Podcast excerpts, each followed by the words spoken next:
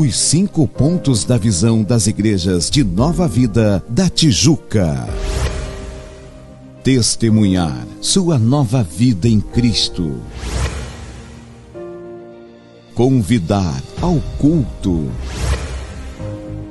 Conectar apresentando a três pessoas no dia do culto. Batizar acompanhando o discipulado servir nos ministérios da igreja.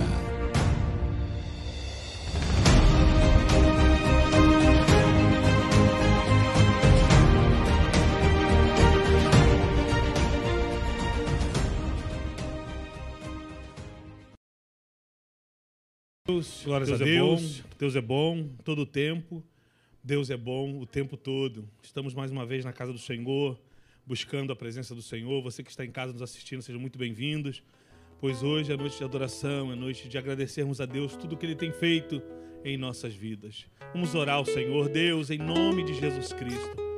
Esta noite nós nos entregamos totalmente a Ti, Senhor. Entregamos nosso corpo, nossa alma, nosso espírito. Conduza-nos, Espírito Santo de Deus, à adoração perfeita. Conduza-nos à adoração, à oração perfeita pois sabemos que não sabemos orar, mas tu intercede por nós com gemidos inexprimíveis. Portanto, esta noite, interceda por nós. Ensina-nos como adorar o Pai, pois nós queremos ser adoradores em espírito e em verdade. Nos abençoa esta noite, fala conosco através dos louvores, através da pregação da tua palavra. Senhor, nós queremos vidas para este lugar. Incomoda aquele irmão que ainda está na sua casa, duvidando se vem ou não para a tua casa, Senhor. Aquele que estão a caminho, traga em segurança e paz. Faz milagres neste lugar, Senhor. Porque, Senhor, sem milagres o povo perece, sem milagres e sinais, Senhor, o povo desacredita. Portanto, esta noite seja uma noite de mover do teu espírito, de milagres, de cura, de batismo com o Espírito Santo, de experiências reais contigo, Senhor. Arrebata-nos deste mundo pecaminoso esta noite e leva-nos até o céu, pois nós queremos te adorar com toda a nossa força, com todo o nosso entendimento, Senhor. Nós queremos te adorar com todo o nosso amor. Se conosco essa noite é o que nós te pedimos em nome de Jesus. Amém. Glórias a Deus. Cumprimentamos a todos com a paz do Senhor. Amém. Graças a Deus. Vamos adorar o Senhor nessa, nessa noite.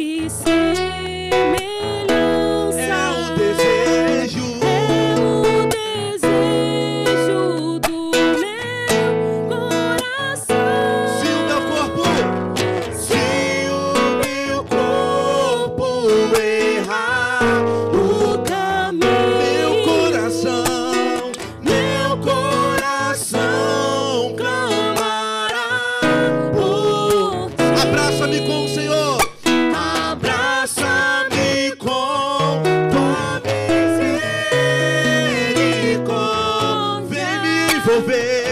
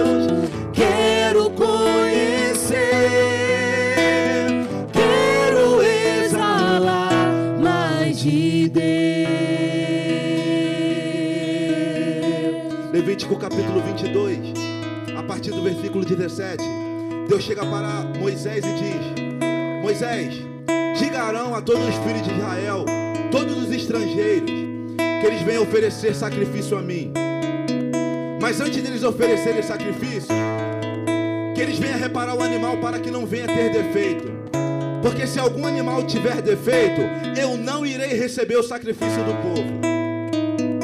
Deus ele tinha dado essa instrução para Moisés. Nós estamos vivendo um período hoje que vai chamar que é o período da graça. Naquela época era o período da lei. Só que Deus é o mesmo. Nós mudamos. Deus ele nunca mudou. Deus é o mesmo ontem, hoje e será eternamente. Deus é um Deus que quando ele venha receber nosso sacrifício, o nosso sacrifício, nosso louvor, não pode ter defeito. Nós precisamos reparar a nossa vida, o nosso altar, para que Deus venha receber a nossa adoração. Nessa noite, é noite de nós entendermos que nós precisamos do Senhor. É noite de arrependimento, é noite de cura, é noite de transformação.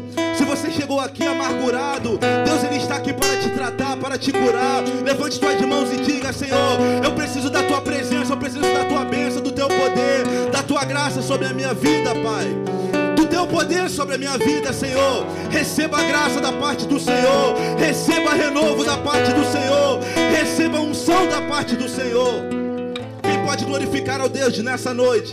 Diga, Senhor, muito obrigado, Pai, pela tua presença, pelo teu poder. Declare mais uma vez: se o meu corpo, se o meu corpo errar o caminho.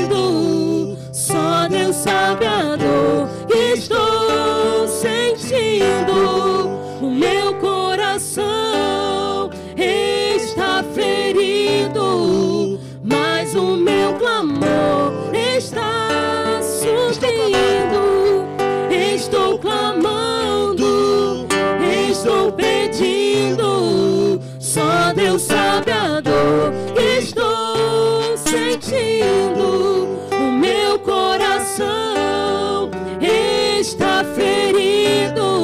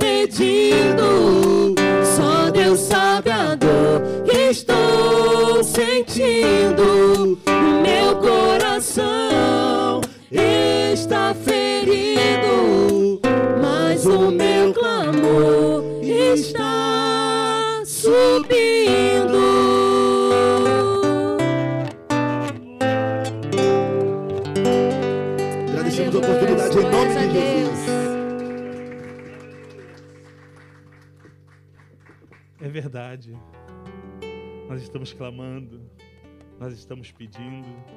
Rapidamente, um pastor foi na praia com seu filho e na beira da praia colocou ele naqueles botezinhos, naquelas piscininhas e começou a conversar, perdeu a atenção ao filho e de repente veio uma onda e levou aquele botezinho com a criança junto.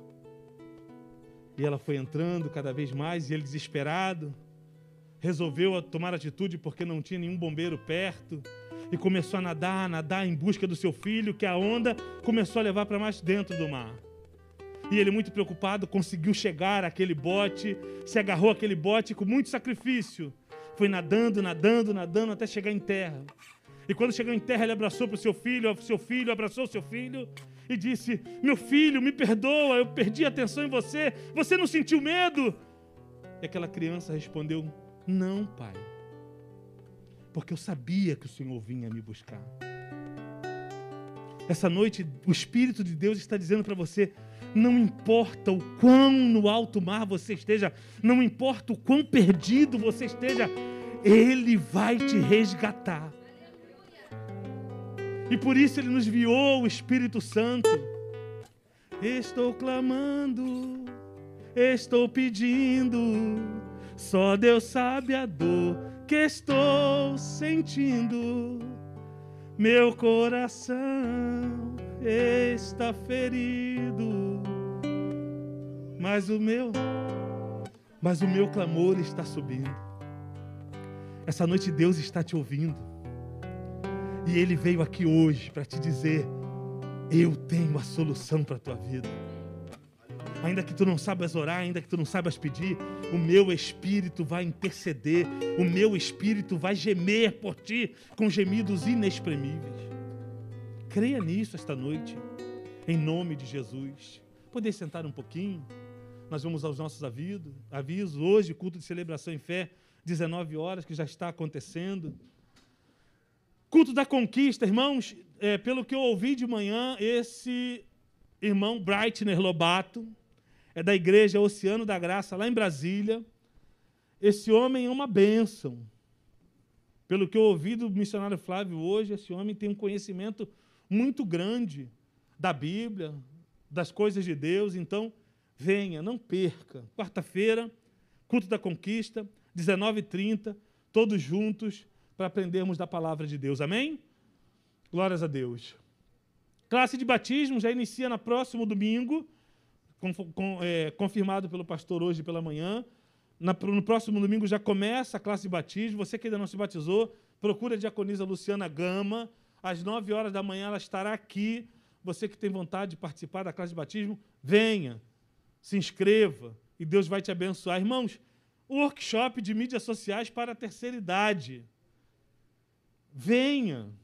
Você que quer aprender a mexer nas mídias sociais, no Telegram, no, no, no, no no WhatsApp, no Facebook, e ainda não tem essas habilidades, nós vamos proporcionar um, um workshop de mídias sociais para você. Será sábado, às 15 horas. Sábado, dia 12, tá? Dia 12 de fevereiro vai ser um sábado aqui na nossa igreja. Isso realmente é algo impressionante. Se você conhece alguém, conhece alguma pessoa na terceira idade que tem vontade, às vezes, nós conhecemos pessoas assim, né? De mexer nas mídias sociais e, e não mexe porque não sabe, traga essa pessoa, traga ela até aqui, porque esse workshop eu tenho certeza que vai ser uma bênção na vida dos irmãos. Aniversariante do mês de fevereiro, a nossa irmã Vanusa Braz, o diácono Aluan Vieira e o nosso irmão Wilton Silva. São os irmãos que estão fazendo aniversário é, nesse mês de fevereiro. Amém? Dados os avisos, momentos de dízimos e ofertas, é um momento tão sagrado quanto qualquer outro.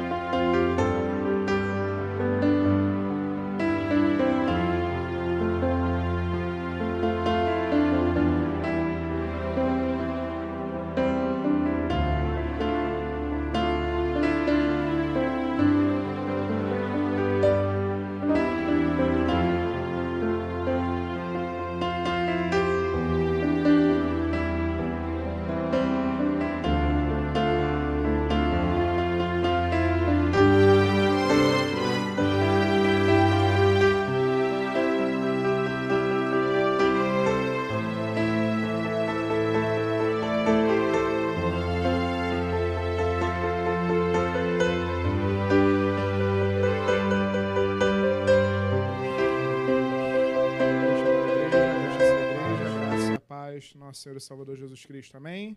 Quem está feliz de estar na casa de Deus, dê um glória a Deus. Não há lugar melhor no mundo para você estar agora, senão na casa de Deus, senão na presença de Deus. Meus amados, quem esteve aqui no culto pela manhã? Levante assim a sua mão, deixa eu ver quantas pessoas.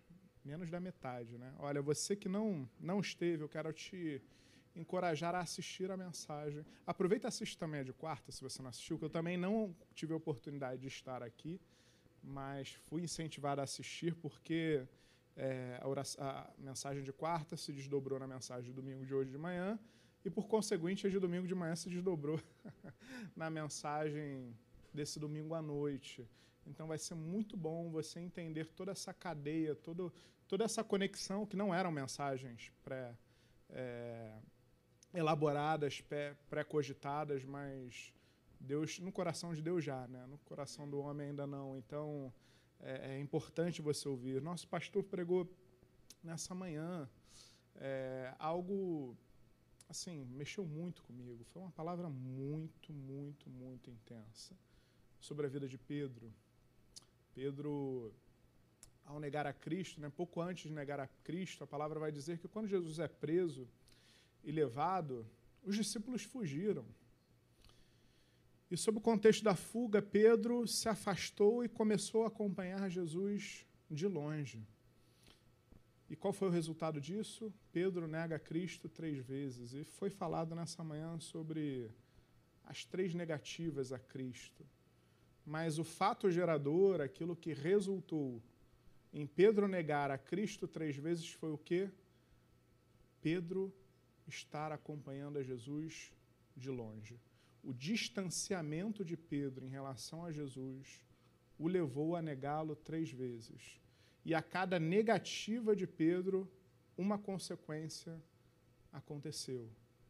Meus amados, um texto curto, mas com uma riqueza. Olha, veja a pregação dessa manhã. Mas desse breve introito, queira saber que o contexto foi esse: Pedro se afastou de Cristo.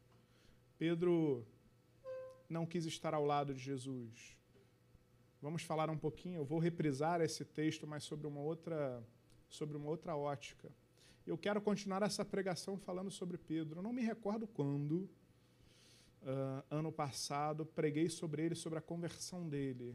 E eu quero pegar um gancho sobre essa conversão, um gancho sobre essa mensagem que preguei, não sei, talvez no segundo semestre ou no primeiro do ano passado, mas Agora, trazendo um paradigma, trazendo um comparativo, eu quero pegar item por item comparar. Porque Pedro, ele é, para mim, o discípulo mais, mais paradoxal, mais intenso, o mais, enfim, olha, eu me identifico muito com ele. Eu quero que você já abra o seu, sua Bíblia, no Evangelho segundo Lucas, no capítulo de número 22, para falarmos um pouquinho sobre ele, é o mesmo o mesmo versículo que utilizei na pregação sobre a conversão de Pedro, eu quero agora usar, reprisar e fazer um comparativo sobre o antes e o depois de Pedro. Olha comigo, Lucas capítulo 22, versículos número 31, se você achou e pudesse colocar de pé nessa leitura prefacial do texto, da, da palavra de Deus nessa noite. Assim diz a palavra do Senhor: Simão, Simão Eis que Satanás vos reclamou para vos peneirar como trigo.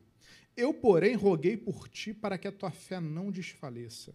Tu, pois, quando te converteres, fortalece teus irmãos. Para aqui, Pai amado, em nome de Jesus.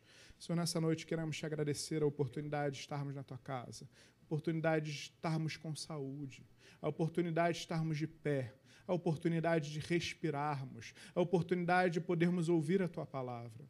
Tudo isso, Deus, é precioso e somos gratos a Ti.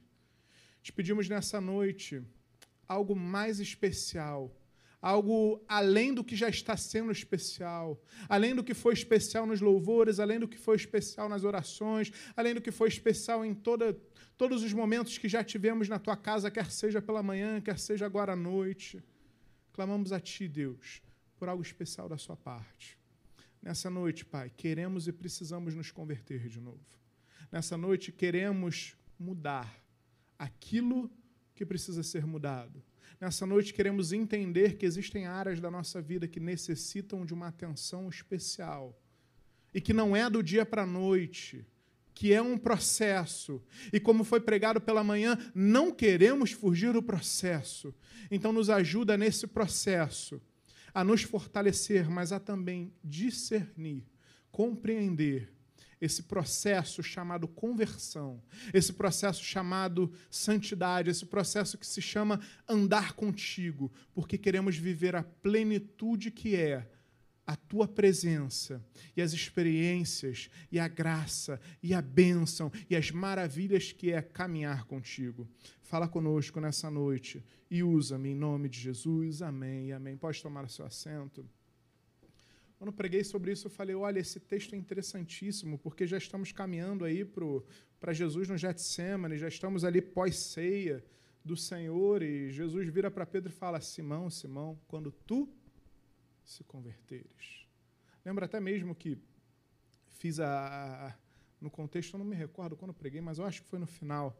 Enfim, mas vamos focar na, na, na parte que o tempo hoje urge e a mensagem é um pouco mais robusta em versículos. Enfim, Jesus vira para Pedro e fala: Olha, quando tu se converteres, meus amados, quase três anos com ele, pregando, curando enfermos, levando a palavra, e Jesus vira para ele: Olha, quando tu se converteres é algo muito interessante, porque será que em três anos, será que constituído como um apóstolo, será que como um discípulo fiel, Pedro ainda não havia se convertido?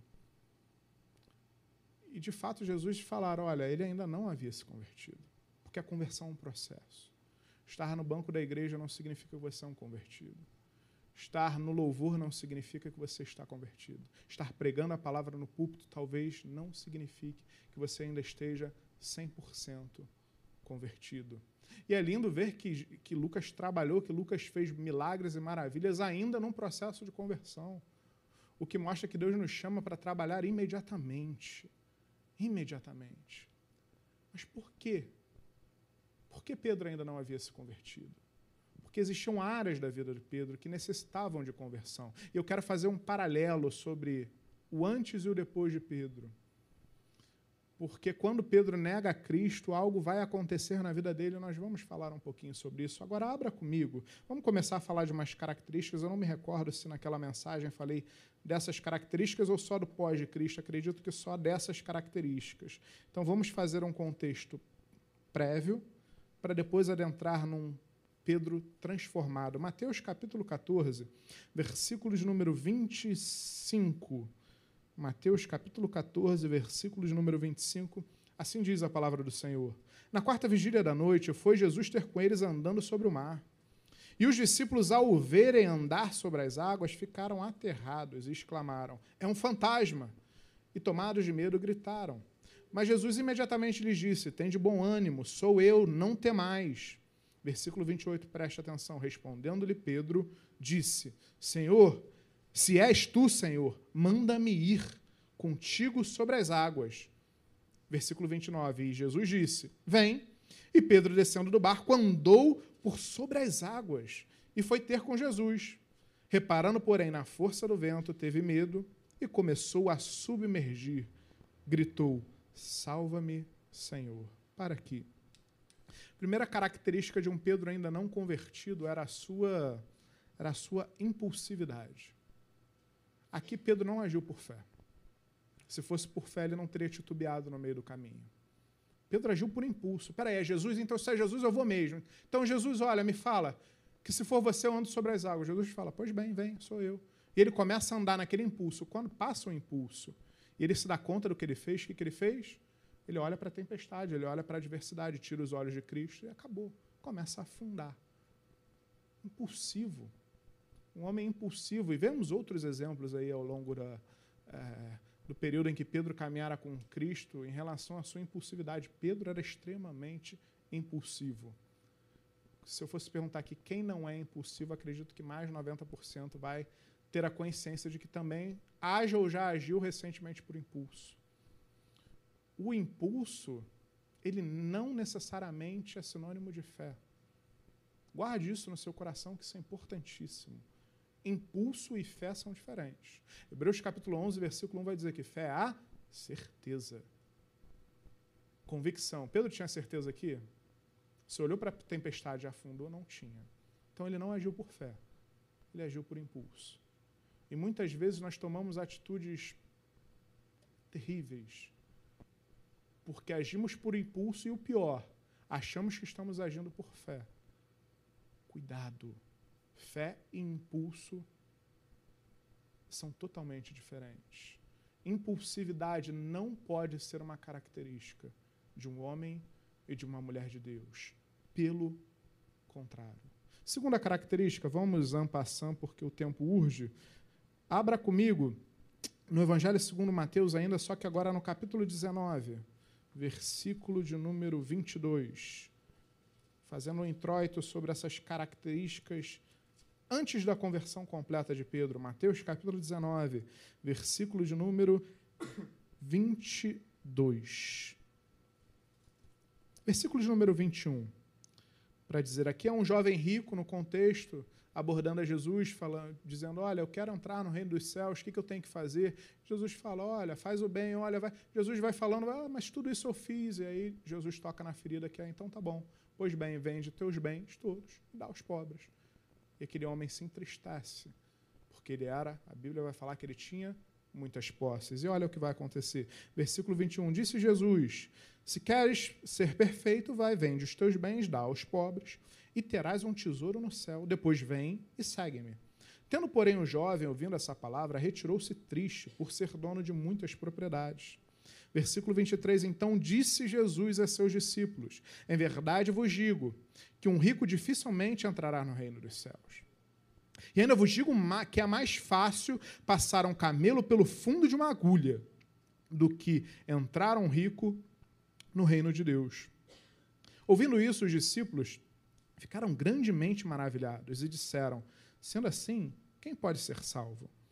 Jesus, fitando-lhes o olhar, disse-lhes: Isto é impossível aos homens, mas para Deus tudo é possível. Preste atenção no versículo 27. Então lhe falou Pedro: Eis que nós tudo deixamos e te seguimos. Que será, pois, de nós? Para aqui. Meus amados, olha a declaração de Pedro. Eis que nós tudo deixamos e te seguimos. Que será, pois, de nós? Meus amados, jogou na cara de Cristo. Espera aí, ó. Larguei tudo por você. E aí, o que, que eu vou ganhar com isso? Estou garantido? Vou ter algum benefício? Tá certo, né? Bem, eu vendi tudo. Então, minha salvação está garantida? No mínimo. O que, que mais eu vou ganhar? O que, que mais eu vou, vou ter por ter largado tudo e te seguido? Interesse. E quantos não estão nos bancos da igreja barganhando com Deus? Ó, oh, Deus, estou aqui, ó, renunciando ao meu domingo. O que, que eu vou ganhar com isso? Não fui na praia hoje, um solzão. Vim para o culto. Peraí, tem que, pelo menos essa semana, alguma coisa muito boa tem que acontecer na minha vida. Somos assim. Já falei isso, e se eu não vigiar, faço mesmo. A nossa oração na nossa cama, dobrando nossos joelhos, é Pai, em nome de Jesus, abençoa a minha vida, o meu emprego, Senhor ser comigo, abre essa porta. São pedidos, pedidos, pedidos, pedidos, pedidos. As nossas orações naturalmente não fluem como? Senhor, graças te dou por tudo que me deu. Senhor, muito obrigado, Tu és santo, Tu és maravilhoso. Tu és o um nome sobre todo nome, Tu és maravilhoso. As nossas orações não. Via de regra, de raros, começa assim. Por isso que a Bíblia fala que não sabemos orar. Por isso que o Espírito Santo intercede por nós, como o missionário Alexandre tão bem falou, com gemidos inexprimíveis que se depender de nós. Somos exatamente assim, igual a Pedro, olha. Às vezes é um interesse que não é, é um interesse velado, às vezes é um interesse que não é nem por mal, não é nem por. Mas é tão natural, bem, Deus tem um relacionamento com Deus, Deus é todo poderoso, Deus pode fazer maravilhas. Então começa a buscar as maravilhas com Deus. E começamos a armar ganhar sem perceber. Tenho certeza que Pedro nem percebeu aqui o que ele falou. Tenho certeza que ele não quis jogar na cara de Jesus, que ele largou tudo para servi-lo, mas jogou. Quantos aqui já não fizeram uma oração tão parecida no momento da adversidade? Senhor, sou teu servo. Estou fazendo a tua obra. O Senhor está permitindo eu passar por isso. Meu filho passar por isso, minha família passar por isso. Somos ou não somos assim? Somos. Há um interesse, há um, às vezes uma barganha, a gente quer negociar com Deus. A gente às vezes negocia com Deus como se Deus fosse nosso patrão, né? Olha, estou te servindo bem, estou me dedicando, quero um aumento, quero uma promoção. Ó, quero. Mas não é assim. Segundo ponto, que ainda havia necessidade de Pedro se converter nessa seara do interesse. Vamos para o terceiro, nesse introito corrido, mas você está, se você está entendendo, dê um glória a Deus. Glória a Deus. Mateus capítulo 26, versículo de número 31. Assim diz a palavra do Senhor. Então Jesus lhe disse: Esta noite, versículo, capítulo 26, versículo 31. Então Jesus lhe disse: Esta noite todos vós vos escandalizareis comigo, porque está escrito: ferirei o pastor, e as ovelhas do rebanho ficarão dispersas. Mas depois da minha ressurreição irei adiante de vós para Galiléia. Versículo 33, presta, preste atenção. Disse-lhe Pedro: Ainda que venhas a ser um tropeço para todos, nunca o serás para mim. Olha a reação de Pedro. Jesus está alertando, Jesus está falando. Da boca de Jesus não sai mentira, não sai falácia. Ele está falando: olha, vai haver uma dispersão. Olha, ferirá o pastor, as ovelhas vão se dispersar. Olha, muitos vão se escandalizar. Olha, aí Pedro, oh, oh, não, eu não. Todo mundo pode se escandalizar, sair, fugir, correr, mas eu não. Ó, olha o que ele fala. Ainda que venhas a ser um tropeço para todos, nunca o será para mim. Olha o versículo 34. Replicou-lhe Jesus: Em verdade te digo que nesta mesma noite, antes que o calo cante, tu me negarás três vezes. Versículo 35, disse-lhe Pedro: Ainda que me seja necessário morrer, de nenhum modo te negarei. Pedro achava que era o cara. Isso era uma soberba no coração de Pedro. Se achava o super crente. Jesus, eu não vou te negar nunca. Jesus avisa: Ah, tu vai. Ele não escuta Jesus. Jesus falou: Ainda nessa noite, você vai me negar três vezes. Pedro, não. Se necessário, eu morro contigo. Você que estava de manhã, o que, que aconteceu? Por medo, Pedro nega Jesus a três vezes. Se ele não desse ouvido à soberba dele, ele tinha escutado o mestre. Peraí, eu vou te negar, Jesus. Como vai ser isso? Não, eu não quero, eu não quero, não quero te negar. Se Pedro fosse humilde, se Pedro não tivesse uma soberba no seu coração nesse momento, qual seria a atitude dele? Jesus, Senhor, não fale isso. Então, por favor, como eu não te nego? Não, eu não posso. Isso é inadmissível. Ele poderia ter pedido, Jesus, eu não quero, olha, me ajude. Então, mas não, a soberba impediu que ele agisse daquela maneira, da maneira correta. Impediu de ouvir Deus, Jesus falando com ele o que aconteceria. Somos assim. Muitas vezes caímos porque nos achamos super crentes. Muitas vezes tropeçamos porque achamos, nisso eu não vou errar. Ah, não, mas nessa área aqui, não tem perigo. Às vezes Deus está falando no seu coração, filho, não faz isso, filho, não faz isso. Esse não é um caminho bom, esse não é um caminho legal. E você fala, não, não tem perigo. Não tem perigo. Eu me, eu me recordo que na minha conversão, quando eu me converti, é, é uma dificuldade, né? Você largava vida de barzinho, né? Passar a madrugada toda em barzinho e, e, e saía isso. Eu falava assim, não, tudo bem, vou parar de beber, mas assim, ó, vou lá ver meus amigos no barzinho. Não, porque assim, eu me converti, não vou, não vou cair, não vou errar, não vou mais me embriagar, não vou mais fazer aquelas coisas que eu fazia, mas eu quero continuar ali. Porque não, não tem perigo, agora eu me converti. Aquele que pensa que está de pé, vigia para que não caia, a palavra já diz. Muitas vezes a gente toma atitudes, a gente fala coisas, a gente faz coisas achando que não, comigo não. 20 anos de igreja, você acha que eu vou tropeçar nisso? Tropeça e cai. E se despedaça no chão, por soberba. Meu amado, Bispo Martinho Lutero, com todo o seu conhecimento, não é um supercrente. Pastor Alexandre Gama, com todo o seu conhecimento, com toda a sua devoção, com todo o seu cuidado, não é um supercrente. Todos nós estamos sujeitos a errar, a fraquejar, a tropeçar, a negar a Cristo como Pedro fizeram. E se tivermos isso no nosso coração, seremos mais cuidadosos. Se não formos soberbos de dizer comigo não, erraremos. Mas se tivermos a humildade de dizer, não, peraí, tem que tomar cuidado, eu não posso fazer isso, eu não posso ter essas atitudes, eu não posso. Seria diferente. Pedro, então, na sua soberba, mais um ponto aí que não havia uma conversão na vida de Pedro. Vamos para o quarto, abra comigo ainda em Mateus capítulo 16, versículo 16. Esse talvez seja o mais categórico se formos nos colocar no lugar de Pedro. Capítulo 16, versículo 16. Esse, com certeza, eu diria que a grande maioria de nós somos, ainda, e precisamos trabalhar no nosso coração. Olha o que o versículo 16 vai dizer. Volte comigo para o versículo 13.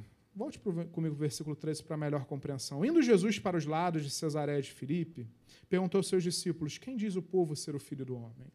E eles lhe responderam: Uns dizem João Batista, e outros Elias, outros Jeremias, ou algum dos profetas. Mas vós, continuou ele, quem dizes que sou? Versículo 16. Olha Pedro respondendo a Jesus. Respondendo Simão, Pedro disse: Tu és o Cristo, o Filho do Deus vivo.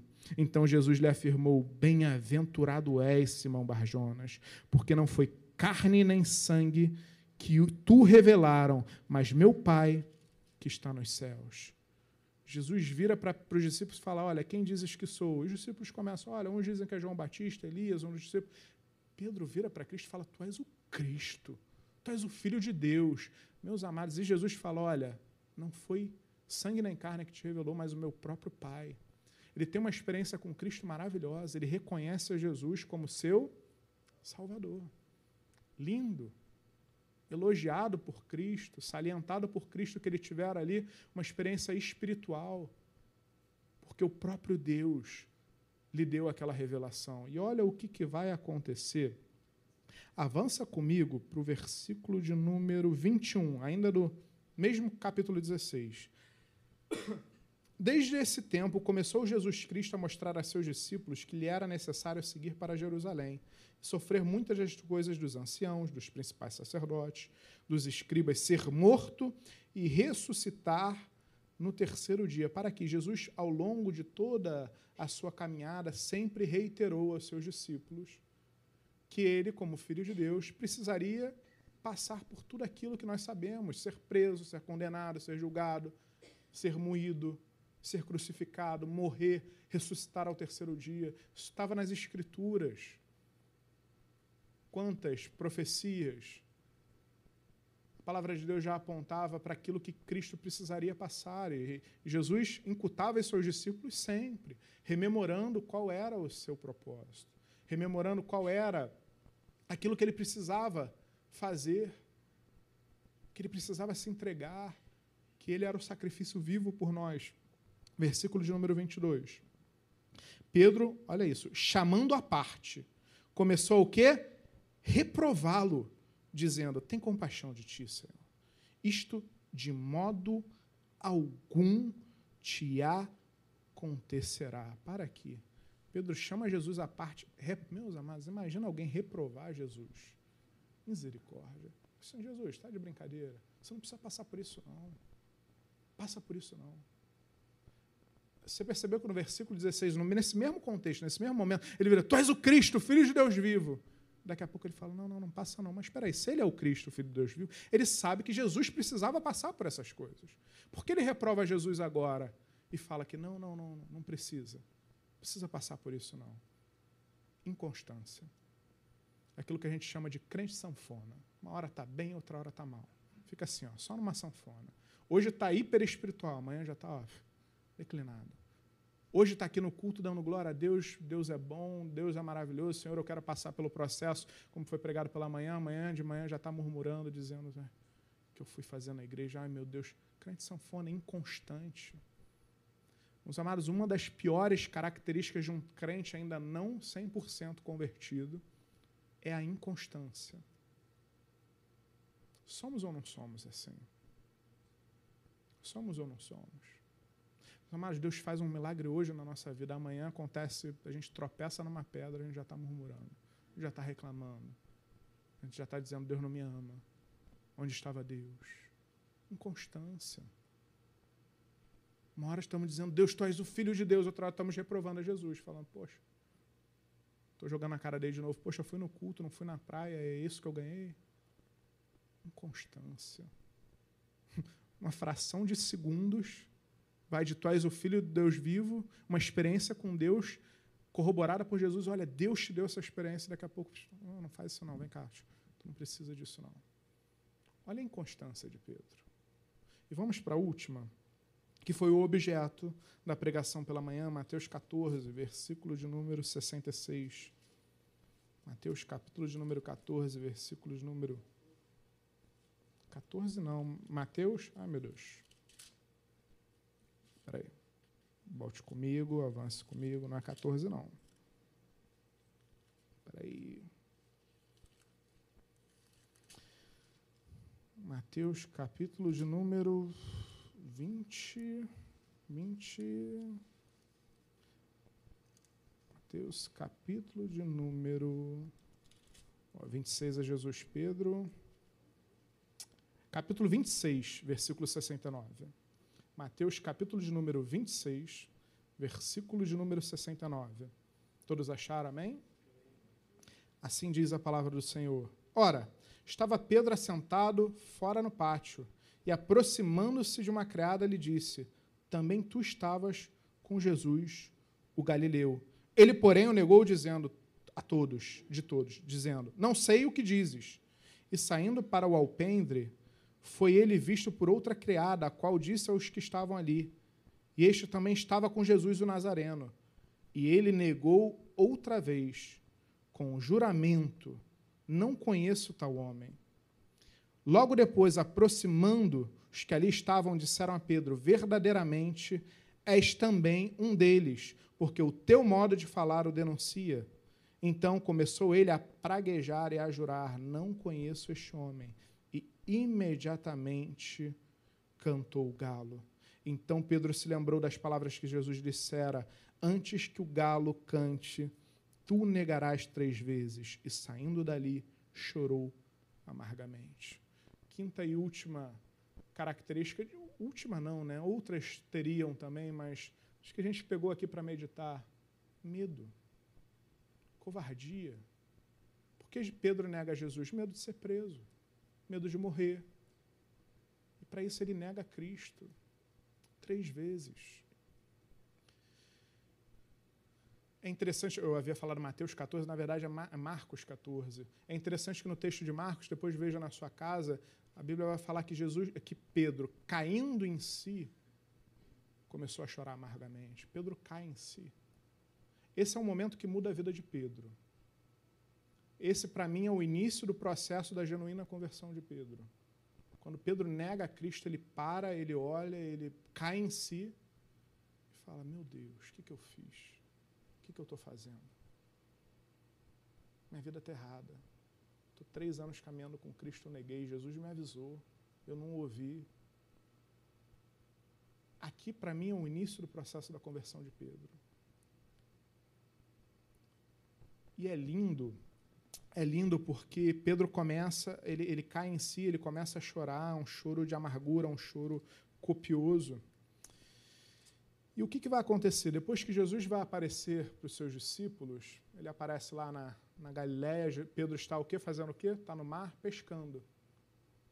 E quando ele descobre que é Jesus, a Bíblia vai dizer, depois leia na sua casa, porque não temos tempo, Pedro vai pegar suas vestes que ele estava despido, ele amarra o seu lombo, ele mergulha no mar, ele, ele sai desesperado. Ele sai desesperado atrás de Jesus. Ele cai em si e ali começa um processo de mudança genuíno na vida de Pedro. Esse introito longo, né? É um introito sobre a nossa vida. É um introito sobre a nossa vida. Meus amados, quantas dessas características negativas de Pedro nós temos?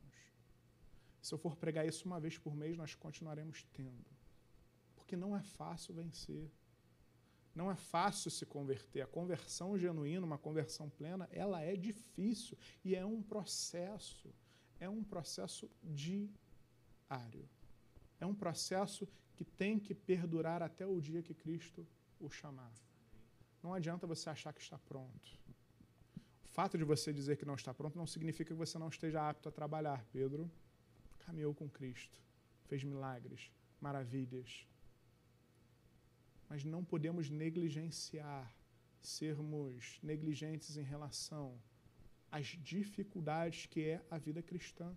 A nossa vida com Deus não é fácil. Por mais que estejamos num tempo da graça, por mais que sejamos hoje morada de Deus, por mais que tenhamos hoje o privilégio de sermos habitação do Espírito Santo, termos um relacionamento muito mais profícuo com Deus em relação àqueles que viveram antes de Cristo, no tempo da lei, ainda assim é difícil. E é necessário fazermos uma autorreflexão constante nas nossas vidas, identificando aquilo que precisa ser convertido. Pedro, como pregado pela manhã, se afasta de Jesus e o nega se afastar de Cristo, dentro daquilo, dentro de uma das características que foi falada aqui, a inconstância, na nossa vida também é assim. Se você não tiver firme, se você não buscar um relacionamento próximo, firme, solidificado em Deus, nos afastamos muitas vezes sem perceber. Tenho certeza que quando Pedro se afasta de Jesus e começa a o acompanhar à distância, ele nem percebeu que, que representava ele estar longe. Pedro ainda está, como foi pregado pelo pastor, Pedro ainda estava de longe, os outros fugiram. Inclusive João, o único que estava com Jesus na cruz, o único que estaria com Jesus na cruz. Em dado momento, João também fugiu. A nossa vida com Deus é um processo diário.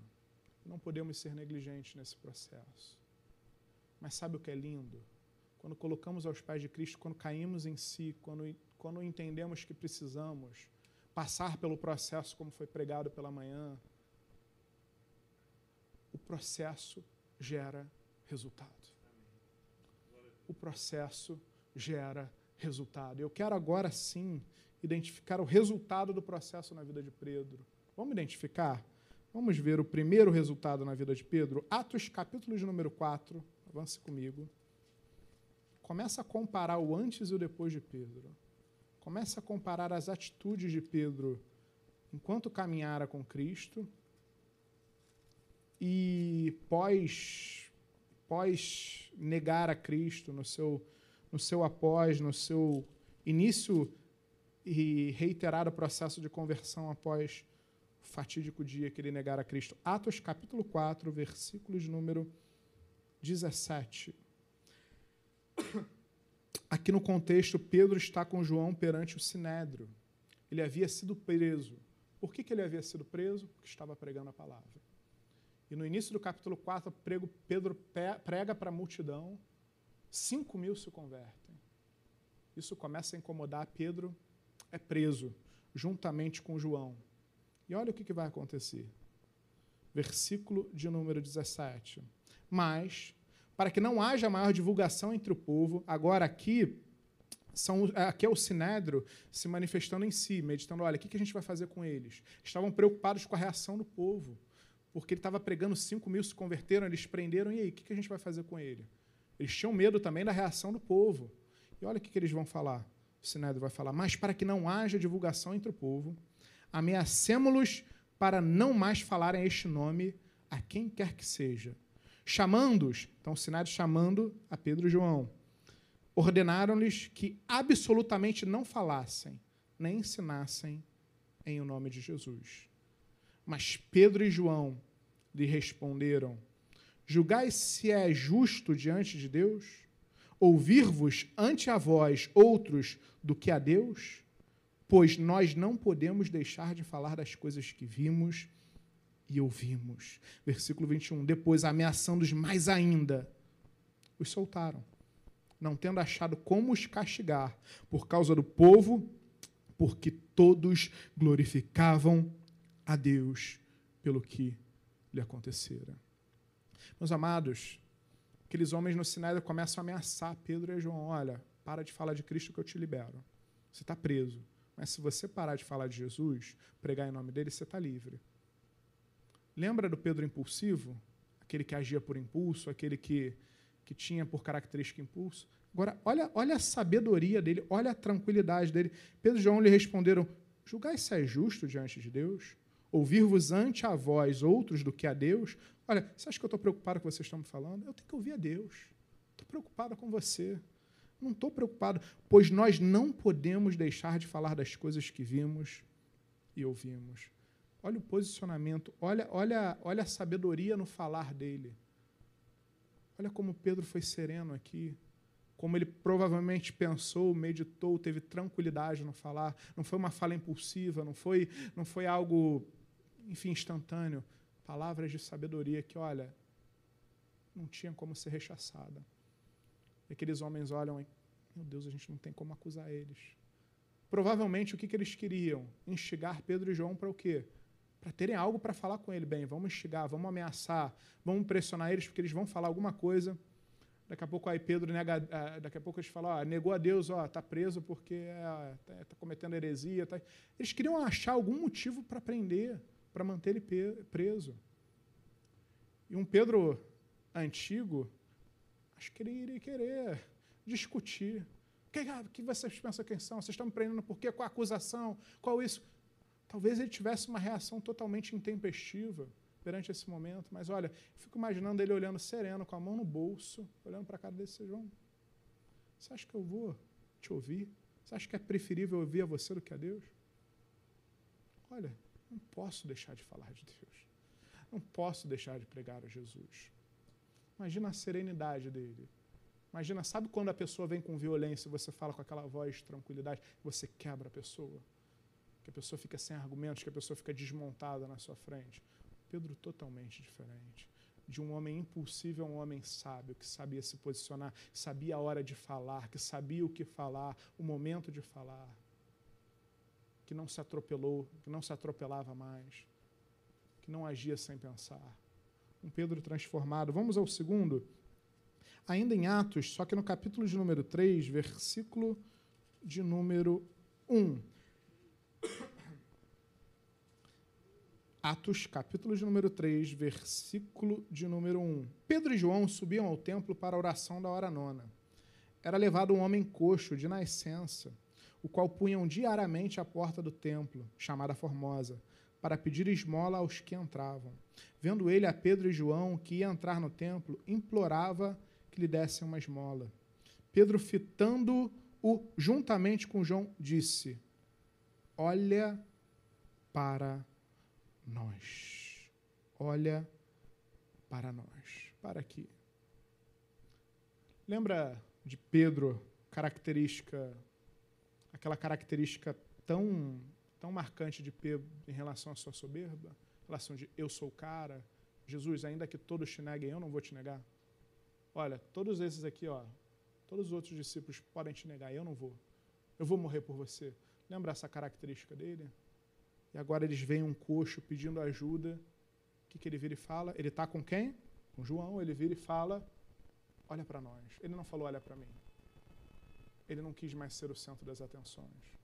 Ele não achava mais que ele era o cara. Ele sabia que ele e João estavam ali como ministros de Deus. Olha para nós. Não havia mais soberba no seu coração. Ele estava ali em missão com João, ele queria mudar a vida daquele homem. Ele falou: Olha para nós. Porque ele sabia que a obra não era dele, a obra era de Deus. Ele sabia que não era ele o cara. Ele sabia que ele era um discípulo, que ele era um mordomo, que ele era alguém para fazer a obra, mas ele não estava sozinho ali. Ele não era o foco das atenções. Amém? Segunda característica. Vamos agora para Atos capítulo 9. Olha a mudança desse homem, olha a transformação na vida dele. Atos capítulo 9, versículo de número 36.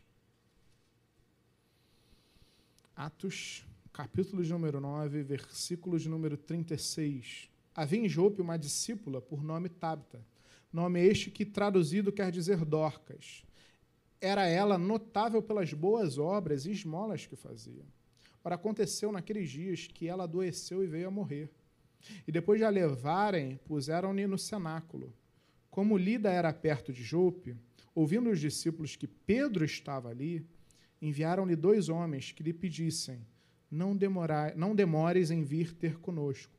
Pedro atendeu e foi com eles. Tendo chegado, conduziram-no para o cenáculo. E todas as viúvas o cercaram chorando e mostrando-lhe túnicas e vestidos que Dorcas fizera enquanto estava com elas. Mas Pedro, preste atenção, versículo 40, tendo feito a sair a todos, pondo-se de joelho, orou. Voltou-se para o corpo e disse: Tabita, levanta-te. Ela abriu os olhos e, vendo a Pedro, sentou-se. Você consegue ver uma diferença aqui na atitude de Pedro? O que, que ele fez? Que, que ele fez? Olha o que o versículo fez, no número 40 falou. Mas Pedro, tendo feito a sair a todos. Por que ele fez sair a todos? Que era o momento dele ser usado por Deus. O Pedro, antigo interesseiro, lembra? Ah, o que, que eu vou ganhar com isso? Fazer um milagre dessa magnitude na frente de todos, meus amados, imagina o crédito que ele não receberia. Imagina o, o, o, o que, que isso causaria naquelas pessoas.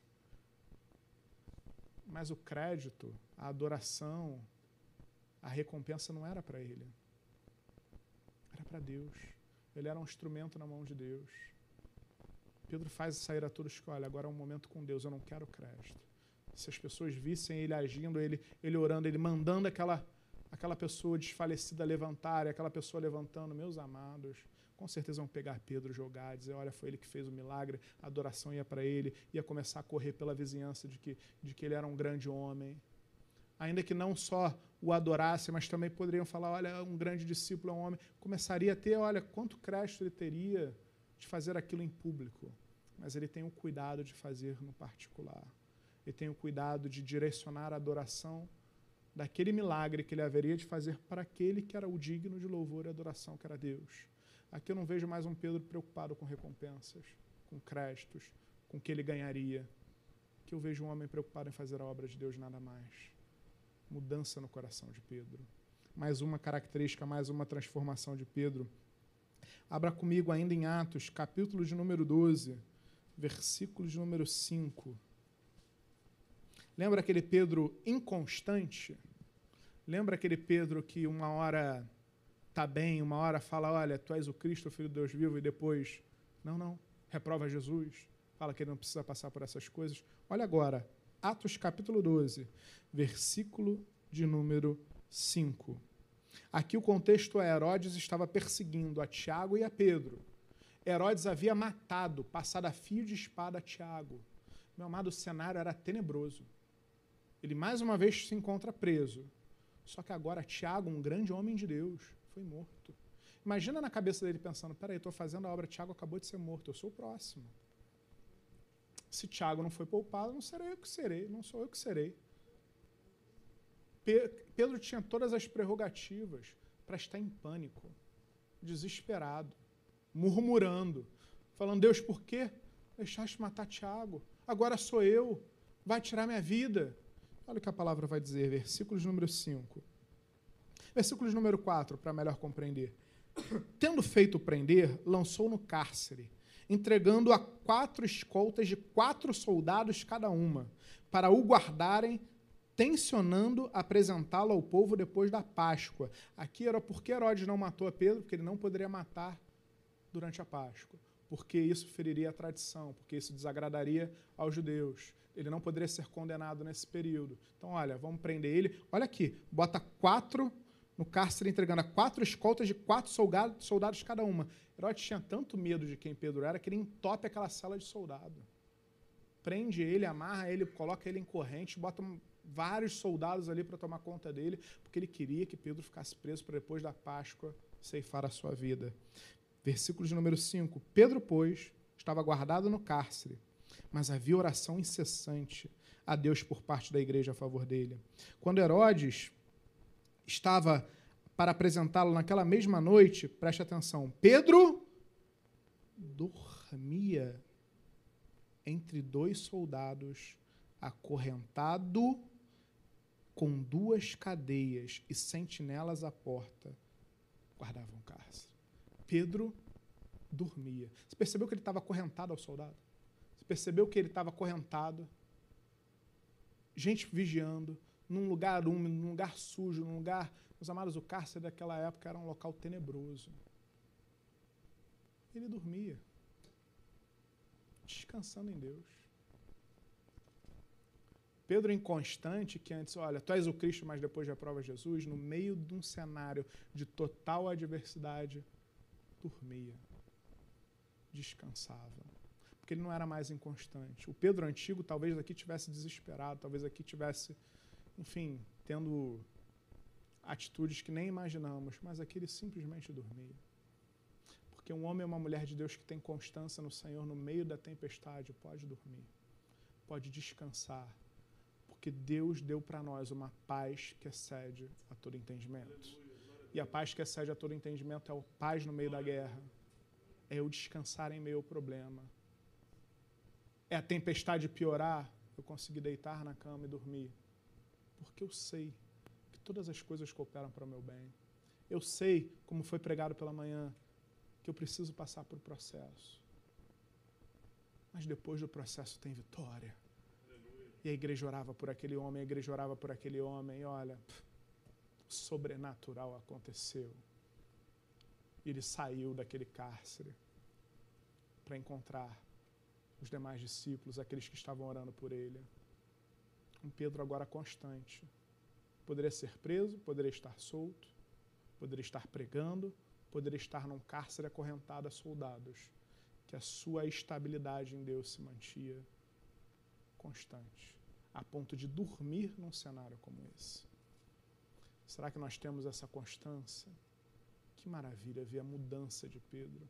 Que maravilha ver o impacto que, que Deus pode, a transformação que Deus pode fazer na nossa vida. E por último, e por último, abra comigo em Atos, capítulo de número 4, versículo de número 13, ainda naquele contexto de Pedro e João perante o Sinédrio. Olha o que a palavra vai dizer. Versículo de número 13.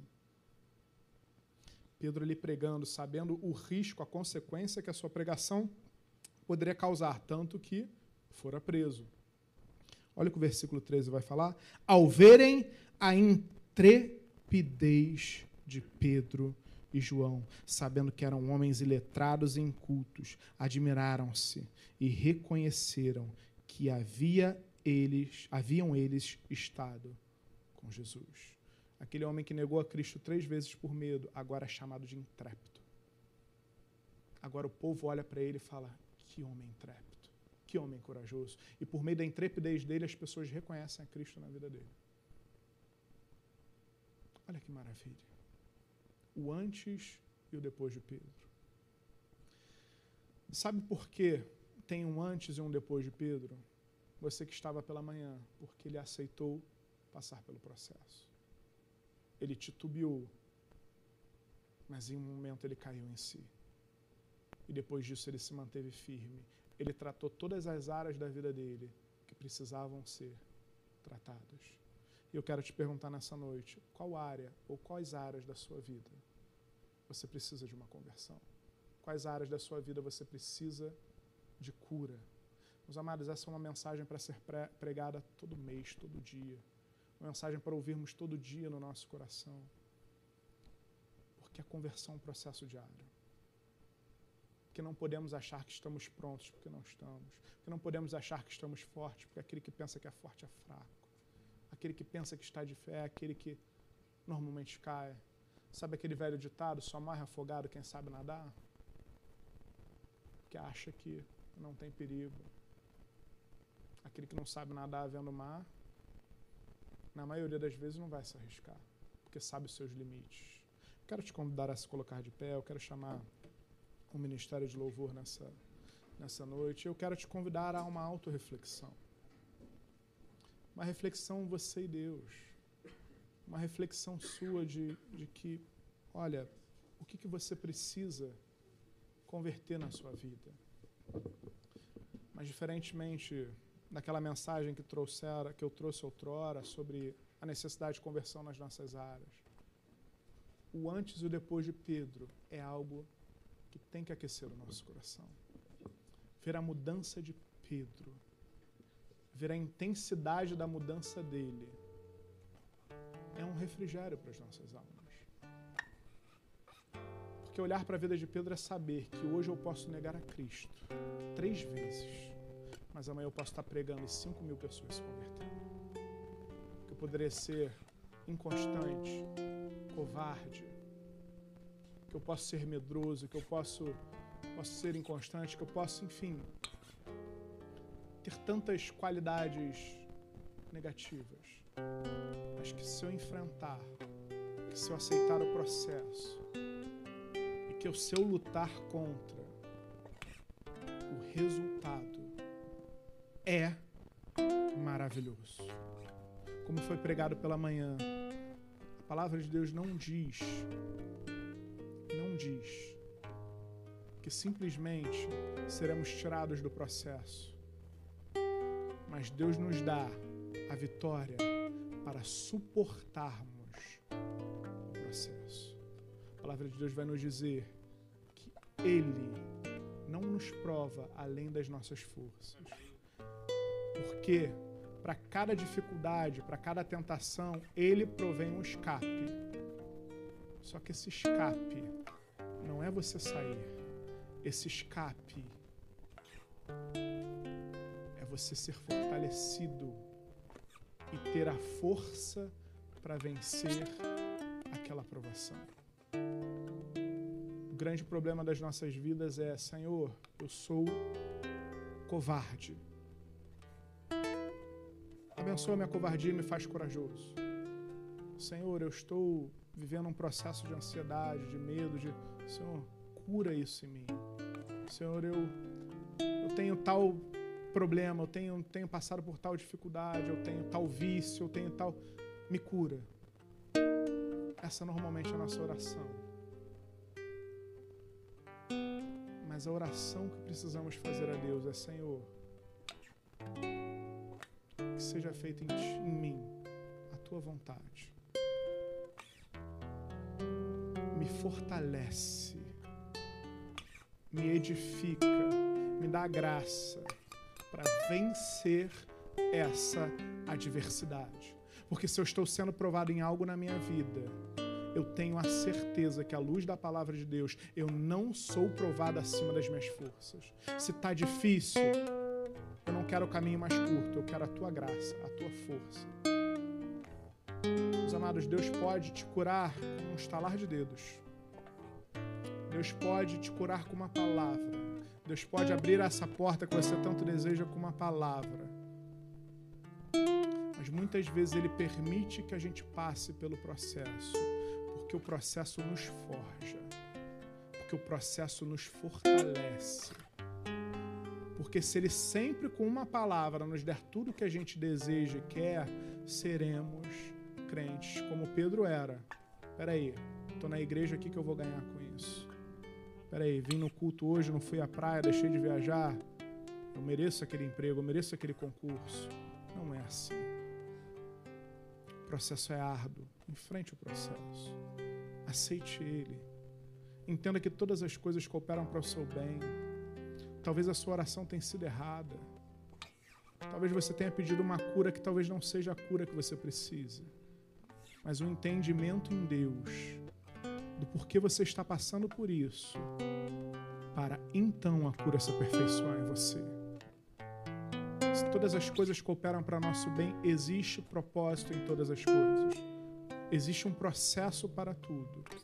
Não pule o processo. Busque em Deus conhecimento, sabedoria. Busque em Deus, Senhor. Eu quero mais relacionamento contigo. Então, o que, que eu preciso corrigir na minha vida? O que, que eu preciso modificar? Peça a Deus graça, força, sabedoria durante esse processo. E você vai desfrutar como Pedro desfrutou de uma transformação. E você vai desfrutar como Pedro desfrutou de uma cura, de um milagre, de uma mudança. Porque quando você enfrenta o processo, o resultado é permanente.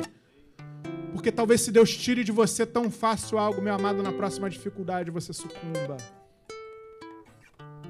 aprenda com o processo, busque o entendimento do processo e principalmente olha para a sua vida e busque modificar, curar, converter, edificar aquilo que precisa ser edificado.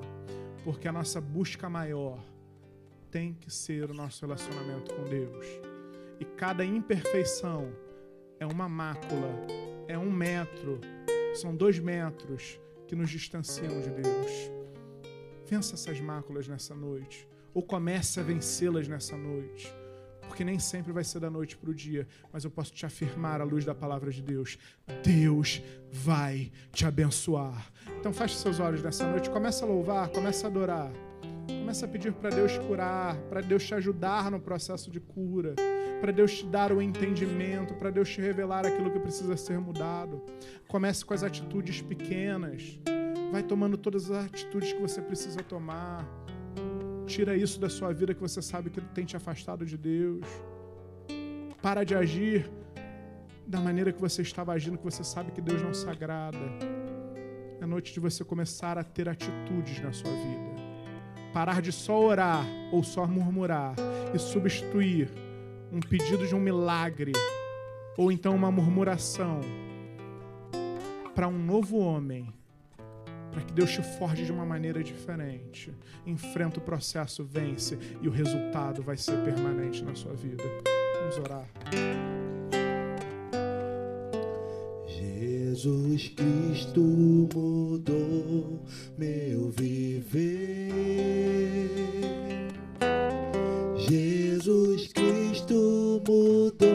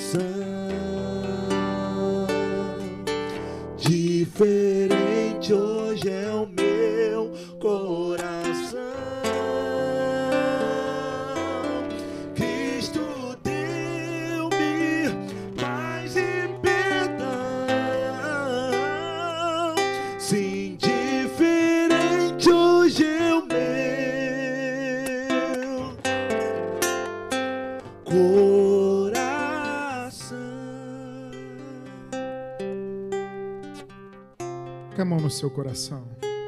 Pai amado, em nome de Jesus. Queremos nessa noite nos rasgar diante da tua presença. Queremos nessa noite declarar que somos pobres, nus, fracos. Queremos nos apresentar a ti, Deus, sem capa de espiritualidade, sem soberba, sem declarar que sou super crente, que não sou. Pelo contrário, nos colocamos diante de Ti nessa noite, dizendo: Deus, precisamos de Ti, porque somos falhos. E se não vigiarmos, somos mais falhos ainda. E se não buscarmos uma mudança, somos mais falhos ainda. Deus, eu não, não queremos ser como Pedro, mas somos, mas não queremos te negar, nos afastar de Ti. Queremos estar íntegros diante da Tua presença. Nessa noite queremos pedir perdão pelos nossos pecados. A palavra nos diz que um coração quebrantado tu não rejeitas. Nessa noite queremos de fato te pedir perdão pelos nossos erros, por cada uma das nossas imperfeições, por cada área da nossa vida que ainda não se converteu, por cada área da nossa vida que, por não ter se convertido, ainda é algo que nos afasta de ti. Deus, não queremos mais te negar no nosso trabalho, não queremos mais te negar na nossa família, não queremos mais te negar diante dos nossos amigos, não queremos mais nos amedrontar, nos acovardar, não queremos mais ser impulsivos, não queremos mais ser medrosos, covardes, não queremos mais, Deus, enfim, quantos são as condutas, os sentimentos, o modo de agir que é adverso àquilo que tu espera de nós. Oramos sim por uma cura, oramos sim por um milagre, porque assim nos é lícito pedir e nós cremos que com uma palavra sua, o milagre acontece. A cura vem, a porta se abre, as cadeias se despedaçam. Mas eu quero, queremos nessa noite olhar para a vida de Pedro e dizer: bem, Deus, que eu possa descansar em meio ao caos, que eu possa ter sabedoria no falar, que eu possa me dispor a fazer a tua obra, custe o que custar, que eu possa, Deus, não mais ser inconstante, mas ser constante na tua presença, que eu possa ter sabedoria no falar, no agir. Enfim, Deus, eu quero eu quero edificar, curar, fortalecer todas as áreas da minha vida. Mas eu entendo nessa noite, eu declaro que nem sempre é do meu jeito ou da noite para o dia. Então, Deus, sobre aqueles que ainda há necessidade de se passar pelo processo, sobre cada irmão meu, sobre a minha vida, sobre a vida da minha família, que tu possas nos dar força, sabedoria e discernimento para que durante o processo eu aprenda aquilo que eu preciso aprender, eu compreenda aquilo que eu preciso compreender, que eu possa vencer o processo e alcançar aquele milagre, aquela transformação, aquela cura. Entendemos, Deus, que é muito, seria muito fácil para o Senhor nos abençoar agora, mas que muitas vezes a benção demora a vir, porque o Senhor quer que nós possamos crescer, aprender e nos fortalecer durante o processo. Porque o Senhor já falou para nós que todas as coisas cooperam para o nosso bem e que há um tempo para todas as coisas. Nos ajuda, nos ajuda a, a esperar, a compreender, como foi pregado domingo passado, a descansar e esperar no Senhor. Não sermos mais crentes afoitos, impulsivos de que se olha, Deus não curou minha vida agora, não vai curar mais, ou se Deus não curou agora, então eu vou fazer tal coisa. Olha, Deus, queremos descansar em Ti e buscar a, a direção, o discernimento. Te pedimos, Deus, nos ajuda a vencer as dificuldades. Sobre aquele que tem um vício, sobre aquele que tem algo, Deus, vai fortalecendo no processo. Vai dando o passo a passo. Vai revelando cada quadradinho, cada tijolinho que meu irmão, que minha irmã precisa colocar para que essa parede efetivamente seja construída. Que não desistamos no meio do processo, mas que possamos, sempre que necessário, cairmos em si, porque nós sabemos que do outro lado do mar, o Senhor está ao nosso encontro, esperando para ter um encontro conosco, porque o Senhor não desiste de nós como Pedro negara tu, Senhor, três vezes. Pouco tempo depois, lá estava o Senhor, esperando a Pedro para ter um encontro com ele, para abraçar, para modificar, para transformar mais ainda a sua vida. Declaramos nessa noite que queremos ter esse encontro contigo. Que nessa noite as nossas vidas sejam transformadas de fato, Deus. Que haja o antes e o depois do Renan. Que haja o antes e o depois do Alexandre. Que haja o antes e o depois da Marina, do Rodrigo, da Eloá, de todos aqui. Porque todos nós, todos nós, precisamos, em áreas da nossa vida, entender que temos um hoje que não pode ser o mesmo amanhã e que precisamos lutar, aceitar o processo e vencer. Muito obrigado, Deus. Muito obrigado pela oportunidade diária que o Senhor nos dá de nos convertermos. O que é, não, o que é a conversão senão a mudança de direção? Que possamos a cada dia mudar a direção daquilo que precisa ser mudado nas nossas vidas. E que a cada dia possamos estar atentos. Porque, Deus, uma desatenção nos afastamos de Ti, sem perceber. Por isso te pedimos, nos cerca, nos cerca com a tua sede, para que possamos estar sempre no centro da tua vontade. Nos cura naquilo que tu já podes nos curar e nos ajuda no processo daquilo que ainda precisamos enfrentar até alcançar a cura, o milagre ou o resultado necessário. Nos abençoa, nos fortalece. E o que te pedimos, fazemos agradecidos em o nome de Jesus. E se você crê nisso, dê um amém, dê um glória a Deus e dê uma salva de palmas para o Senhor. Amém? Glória a Deus. Ainda de pé, estamos caminhando para a liturgia do nosso culto. Meus amados, o processo dói. O processo é difícil. Mas olhar para o antes e depois de Pedro é dizer: vale a pena. Eu posso melhorar. Eu posso deixar para trás tudo aquilo que eu sei que não agrada a Deus, tudo aquilo que eu sei que me distancia de Deus, tudo aquilo que eu sei que precisa ser mudado.